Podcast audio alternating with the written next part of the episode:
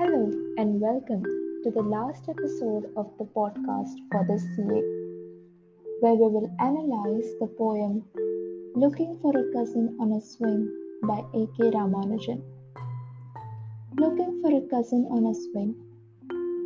When she was four or five, she sat on a village swing, and her cousin, six or seven, set himself against her. With every lunge of the swing, she felt him in the lunging pits of her feeling. And afterwards, we climbed a tree. She said, not very tall, but full of leaves, like those of a fig tree. And we were very innocent about it.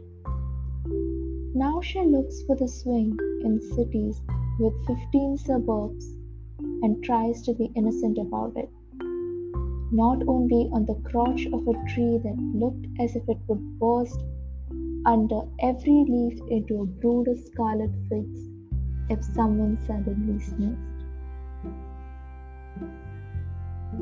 The poem Looking for a Cousin on a Swing by A.K. Ramanujan is about an immature and innocent sexual encounter of the poet's cousin with him and her desire to experience it once again after growing up. The poem is a lyric without any rhyme scheme. In the first stanza, the poet says that when his cousin was four or five in age, she sat on a village swing. Along with her was her cousin, which is the poet himself, who was around six or seven in age, who set himself against her. On the swing, both of them come into contact with each other, and with every lunge of the swing, she felt the poet in the lunging pits of her feeling. The word lunge here is a pun. It means a sudden forward movement. However, here it also symbolizes the arousal of sexual feelings that are innocent. The word pits mean lower abdomen, which is regarded as the seat of strong feelings. Thus, lunge and pits are erotic images, and the poet uses to show that his cousin was sexually aroused and was enjoying. In the second stanza, the girl asks the poet to climb a tree which is not very tall but full of leaves like those of a fig tree.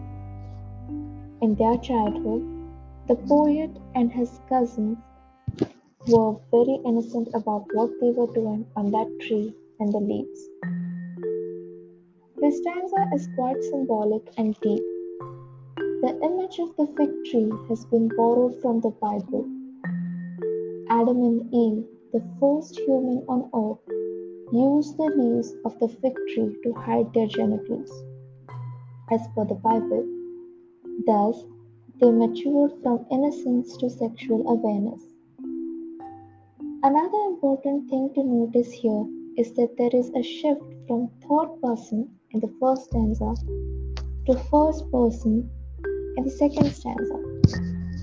The poet very cleverly makes it clear that the person he is talking about is none but him himself. The poet says that his cousin now looks for the swing in cities. The words looks for symbolizes her desire for swing that is the sexual pleasure that she enjoyed with the poet in her childhood and also tries to be innocent about it bursting under every leaf into a brood of scarlet figs, refers to her desire for the sexual encounter with someone to get fertilized. Hence, the poem ends in her longing for sex. Thank you.